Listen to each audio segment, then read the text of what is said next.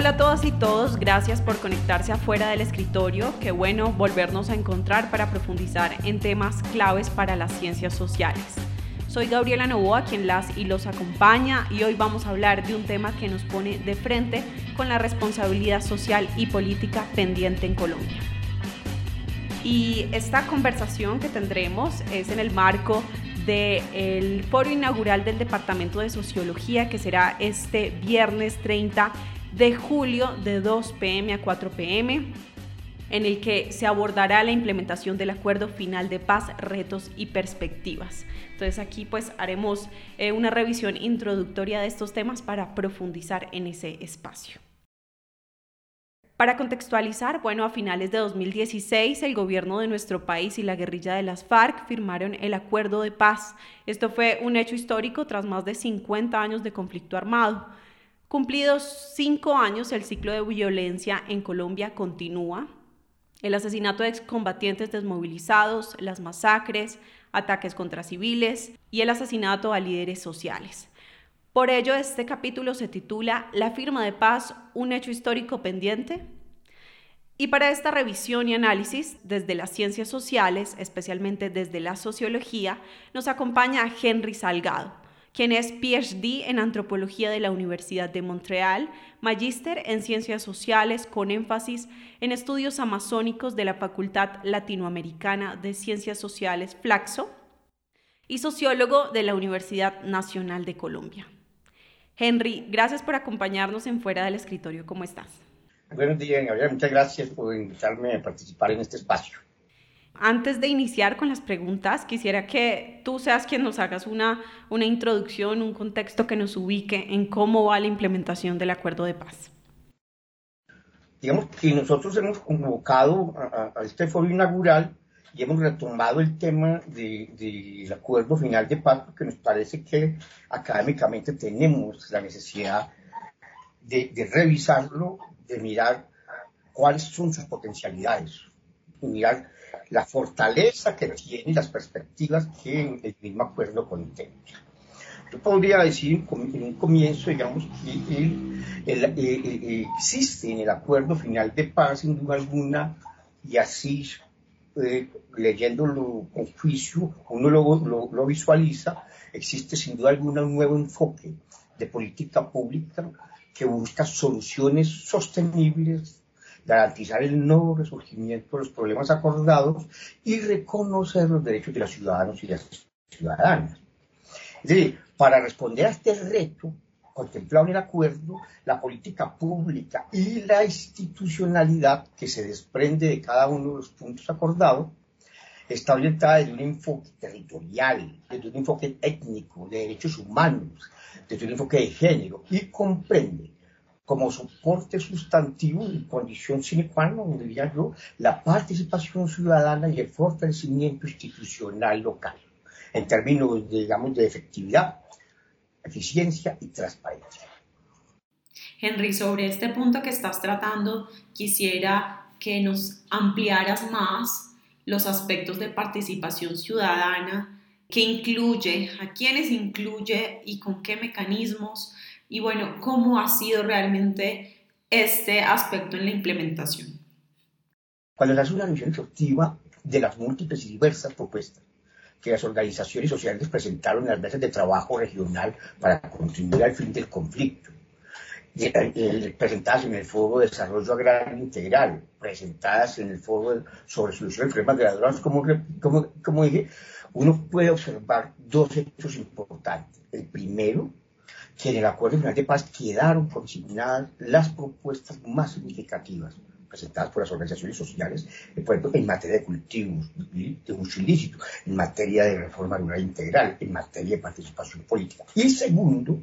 digamos, las propuestas que presentaron las organizaciones no, y, eso, y fue enfático en eso, no se gestaron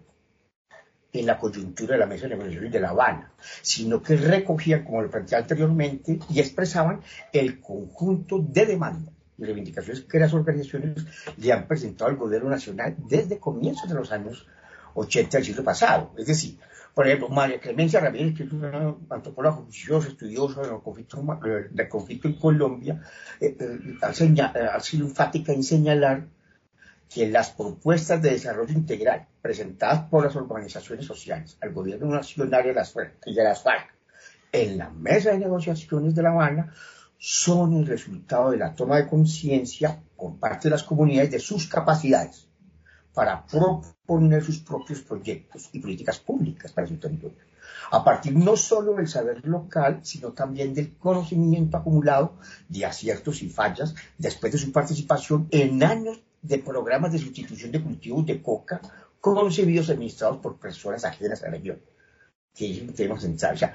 eh, las comunidades y sus organizaciones han resignificado políticamente eh, eh, los cultivos de ilícito, por ejemplo, y los han convertido. Mira tú bien, esto que va a decir, bien interesante, el tema de los cultivos de coca, las comunidades lo han convertido en una estrategia de presión para exigirle al Estado colombiano el cumplimiento de su mandato constitucional de tratar las leyes como ciudadanas y ciudadanas con iguales derechos al resto de la comunidad política.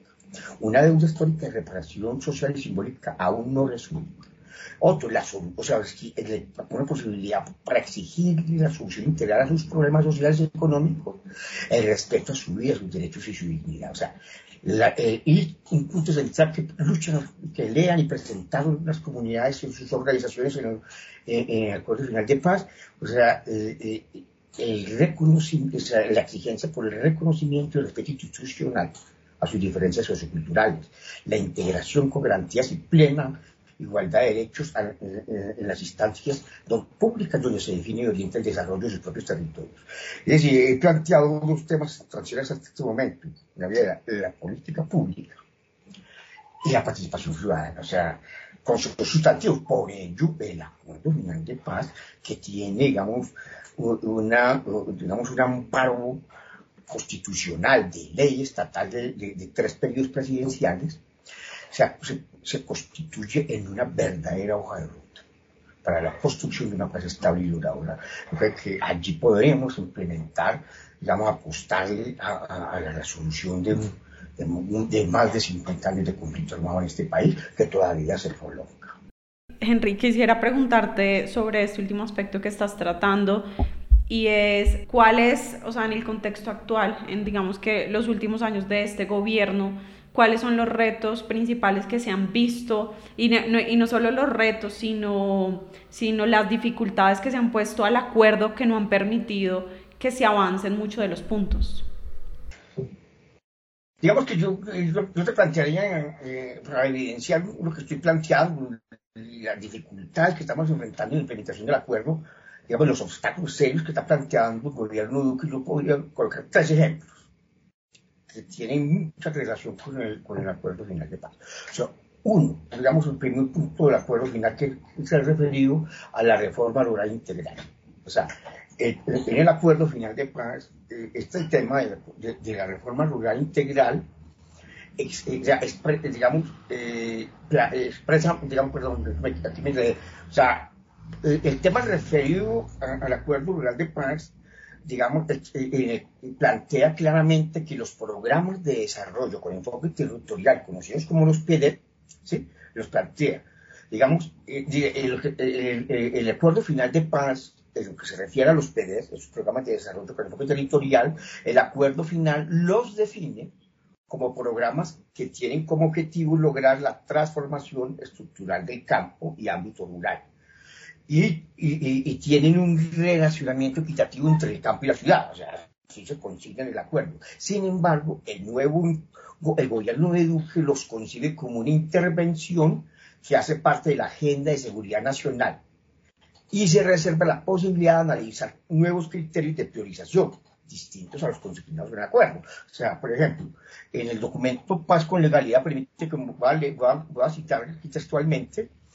eh, eh, en el documento Paz con Legalidad dice, se dice, comillas, en Colombia la violencia afectó a todo el país en mayor o menor medida, pero somos conscientes que, es en los lugares priorizados donde la estabilización juega un papel fundamental. Es estratégico, este, este, este, documento eh, es estratégico para el país que la seguridad y el Estado lleguen a estos lugares. O sea, así entendemos los 170 municipios PD priorizados como, como el círculo de intervención focalizada del Estado, independiente de las razones. Dice, dice el documento, es un asunto de seguridad nacional que no vuelvan a caer en un círculo vicioso. O sea, aunque, aunque, aunque no se conocen las consecuencias políticas de concebir los PD como un asunto de seguridad nacional, es importante recordar que con los mismos argumentos de evitar la violencia y lograr la estabilidad de las regiones que han padecido los impactos del narcotráfico y el terrorismo en Colombia, en Colombia se han creado desde distintos gobiernos figuras especiales para atender a esas regiones. Estas figuras territoriales se han creado con base en el marco normativo que rige la lucha contra las drogas en los marcos constitucionales que amparan la fuerza pública y sus acciones. Otro ejemplo que yo, o sea, digamos, eh, en la política, pues, de defensa y seguridad de la administración Duque, se habla eh, de zonas estratégicas de intervención integral, los CI. Y en ellas quedan comprendidos los PD. Entonces uno dice, bajo esta concepción es muy difícil que se respeten los objetivos PD trazados en el acuerdo y es muy difícil también evitar que sean orientados desde un enfoque militar. Ese es un punto, digamos, bastante complicado que, tenemos al frente. Y otro ejemplo que te quisiera colocar es el tema de la constitución de cultivos,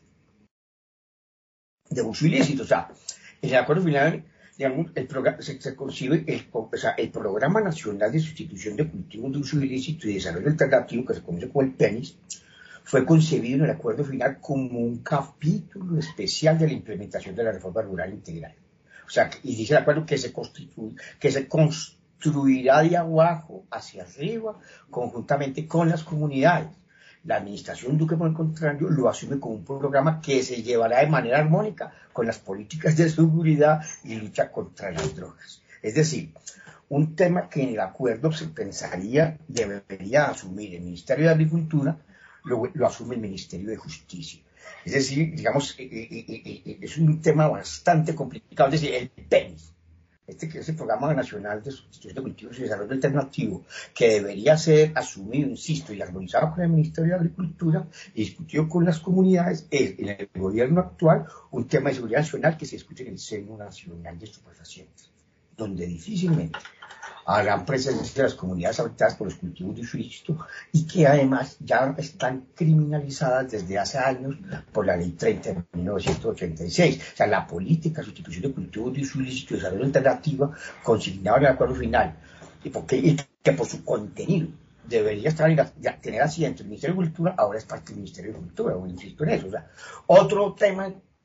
fuerte, Gabriela, que se ofrece como obstáculo serio para el cumplimiento de los compromisos suscritos en el acuerdo final de paz, es la iniciativa y la insistencia del gobierno para reactivar, reiniciar las obligaciones a ella con, glifosato. O sea, las consecuencias de este tipo de acciones represivas no han, no han contribuido a resolver el problema y sí han dejado graves consecuencias en el medio ambiente, en la salud de los pobladores y en el deterioro de los derechos humanos. O sea, si uno mira, por ejemplo, eh, el, informe, el, informe titulado Balance de una década de política antidrogas, o sea, las metas de reducción de la oferta o el consumo establecidas en las estrategias direccionadas por Naciones Unidas no se han alcanzado, sino que han producido efectos contraproducentes para la vigencia de los derechos humanos, la salud pública, la democracia y la institucionalidad. Es decir, tenemos pues este tipo de obstáculos y,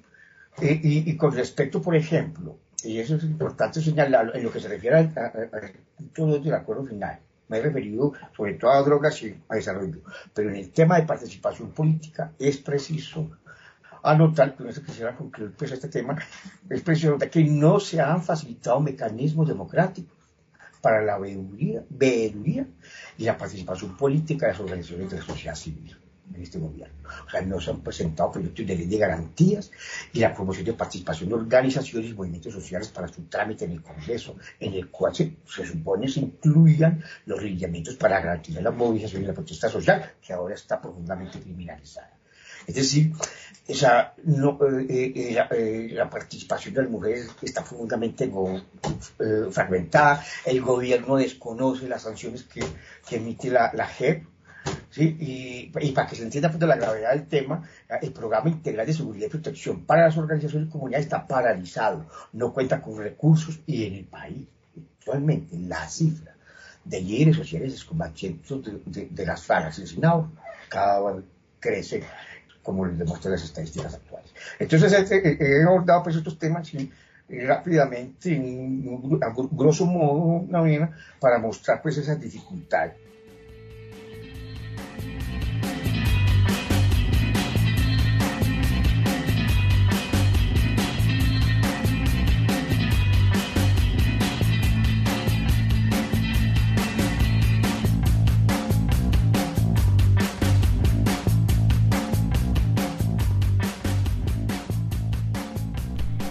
Yo quería preguntarte también sobre cómo estos puntos que, que, mencionaste y que pues nos explicaste,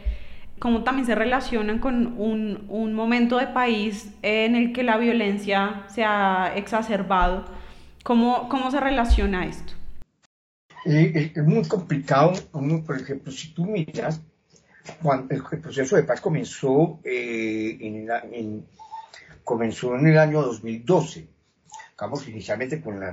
con, las mesas para solucionar el conflicto que convocó el Senado y Alto Comisionado. Digamos, se hicieron una serie de reuniones internacionales, etcétera, y desde ese momento, cuando arranca pues, la mesa de negociaciones en La Habana, hasta, digamos, eh, eh, finales del gobierno Santos, uno mira las estadísticas y es sorprendentemente positiva la reducción de las violaciones a los derechos humanos y las violaciones al DIH. Una vez reposiciona el gobierno Duque, que me parece a mí que está, es un gobierno profundamente comprometido con, con, clases políticas y económicas regionales, muchas de las cuales están vinculadas con economías ilícitas. Eh, eh, eh, emprende, digamos, el gobierno al, colocar obstáculos tan serios al proceso de paz, a, estancar el proceso de paz, se reactivan las cifras. Y por ejemplo, si tú miras la base de datos del CINEP, es sorprendente cómo a partir del que han corrido el gobierno del 18 al, 2021, las cifras vuelven y ascienden. Entonces, hay unos, ya, las FARC, digamos, da el tránsito de las armas a la política, pero esos, esos, escenarios que tenían, que tenían las fueron ocupados particularmente por actores armados ilegales, digamos, y, que están vinculados al narcotráfico, que están vinculados a economías ilícitas, y entonces esos corredores y esos territorios donde tenía dominio la FARC son reocupados, no solamente por las disidencias, sino también por eh, eh, grupos denominados neoparamilitares ahí empieza de nuevo, digamos, a estarse un fenómeno bien profundo, digamos, de, guerra, un, fenómeno profundo, digamos, si se quiere, digamos, de, de un proceso de,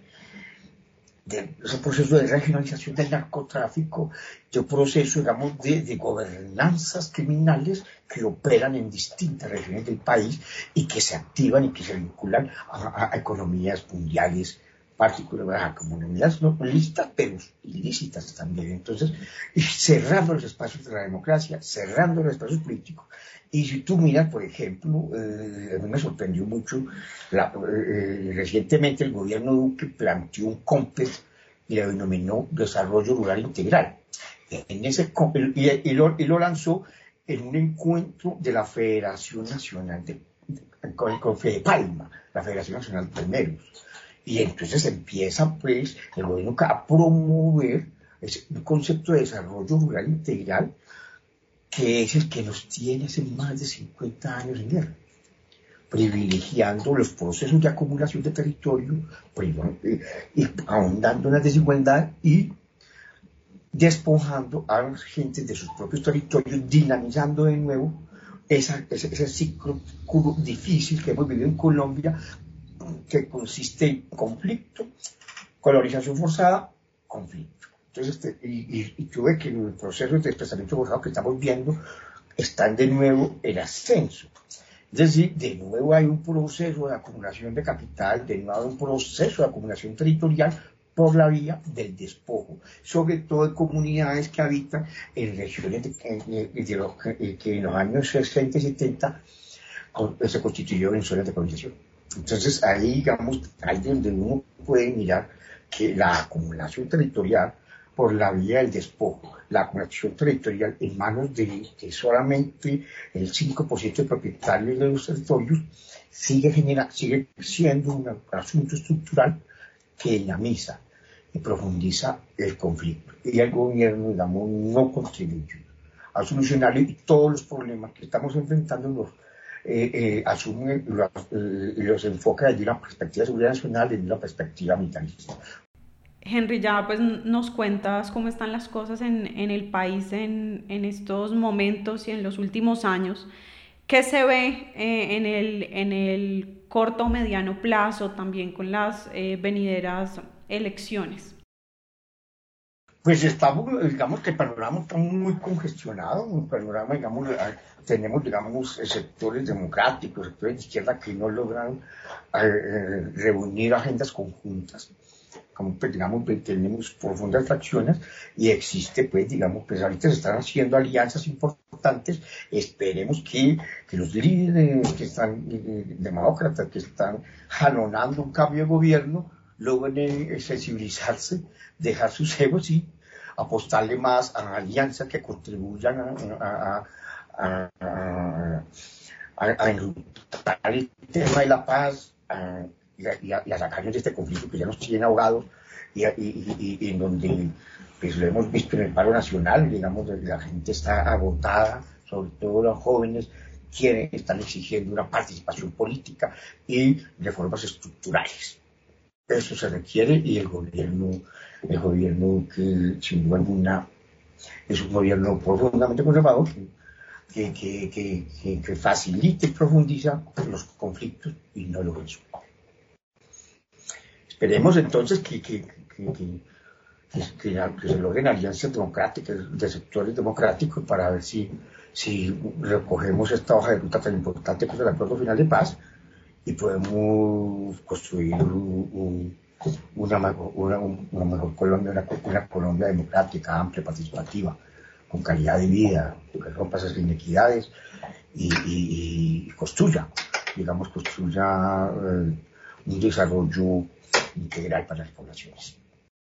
Mil gracias Henry por los puntos que nos aclaraste con tu análisis en este espacio. Hay definitivamente muchos pendientes en este acuerdo y en la implementación de este acuerdo y pues diversos actores pues que ya tú mencionaste involucrados en ello. Y antes de, despedirnos, quería que, que hicieras una, una invitación a la audiencia, que les contaras un poco de quiénes van a estar en el foro inaugural del Departamento de Sociología, la implementación del acuerdo final de paz, retos y perspectivas y qué van a poder encontrar en este espacio.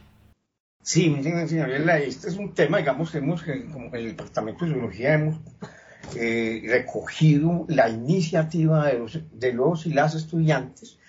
son las, las y los estudiantes que nos han dicho, por favor, abramos espacios de discusión sobre temas trascendentales y, eh, y, las y los estudiantes propusieron un, tema como este, que es el, acuerdo final de paz. Nosotros como Departamento de Sociología recogimos la idea y, los estudiantes siempre, y las estudiantes siempre nos dijeron, no queremos un checklist, esto se ha cumplido, esto no se ha cumplido, queremos un, análisis en, en prospectiva, queremos que académicamente, revisemos el acuerdo final de paz, pero en proyección, eh, en, una, perspectiva, pero en un análisis prospectiva que nos permita a nosotros visualizar el futuro. Entonces, aquí estamos apostando a ello y, en ese objetivo planteado por los estudiantes y en la respuesta pues, a ese requerimiento, hemos eh, logrado organizar este foro que vamos a realizar el viernes y hemos invitado, digamos, personas que conocen muy bien el tema del acuerdo final de paz. Hemos invitado al profesor Darío Fajardo, que actualmente está vinculado con la Universidad Externa de Colombia, para que nos profundice sobre todo el tema del desarrollo rural integral, nos haga un análisis prospectivo de los retos y perspectivas en ese punto. También hemos invitado a, la senadora y, y, miembro del Partido Comunes, Sandra Ramírez, para que nos nos, presente, digamos, como lo, que nos presente ella, los problemas que, que, han tenido las FA en su tránsito de las armas a la política y cómo, cómo se ubican ellos en perspectiva a, futuro, a mediano plazo. Y también invitamos al profesor eh, Rodrigo Primi de la Universidad Nacional y de, y de, la Organización de Justicia para que nos haga un análisis de las implicaciones que tiene la justicia transicional, lo que es la GEI y todo, digamos, lo que es la Comisión de Verdad. ¿Cuál es el futuro de estas entidades? y, a qué nos enfrentamos en este proceso de, de, justicia transicional. Y yo también voy a participar como panelista para referirme al tema del cuarto punto del acuerdo final, que es la solución al problema de las drogas. Y me voy a referir entonces a, este punto cuatro, tiene tres temas, el tema de la sustitución de cultivos de uso ilícito y desarrollo alternativo, el tema del consumo y el tema del narcotráfico. Entonces voy a hacer una referencia un análisis de, lo, que existe y de, los, problemas que estamos enfrentando en un tema tan delicado como es el tema del narcotráfico. Y digamos, este es como el escenario y, la, profesora Alexandra Martínez, directora del Departamento de Sociología, es quien va a moderar el evento. Digamos que esto es un, foro pues, que estamos invitando y que, nace pues, de la iniciativa estudiantil y que recoge los esfuerzos del Departamento de Sociología de la Facultad de Ciencias Sociales. Bueno, pues nos encontramos entonces en el foro este 30 de julio de 2 a 4 pm. Henry, mil gracias por haber participado en este espacio y por aclararnos tantos puntos de este tema. Y bueno, siempre bienvenido afuera del escritorio. No, muchas gracias por, esta invitación y espero que se hayan logrado expresar un, digamos, un tema tan complejo que haya logrado aportar algo para su comprensión. Muchas gracias, señora. Gracias, Henry. Y si quieres seguir conectado o conectada con los contenidos de la Facultad de Ciencias Sociales, síguenos en arroba Ciencias Sociales PUG en Facebook. En Twitter estamos como C Sociales PUG. En Instagram nos puedes encontrar también como Ciencias Sociales PUG. Y no dudes en conectarte con nuestro Spotify Ciencias Sociales más cerca. Todos los derechos de fuera del escritorio están reservados para la Facultad de Ciencias Sociales de la Pontificia Universidad Javeriana.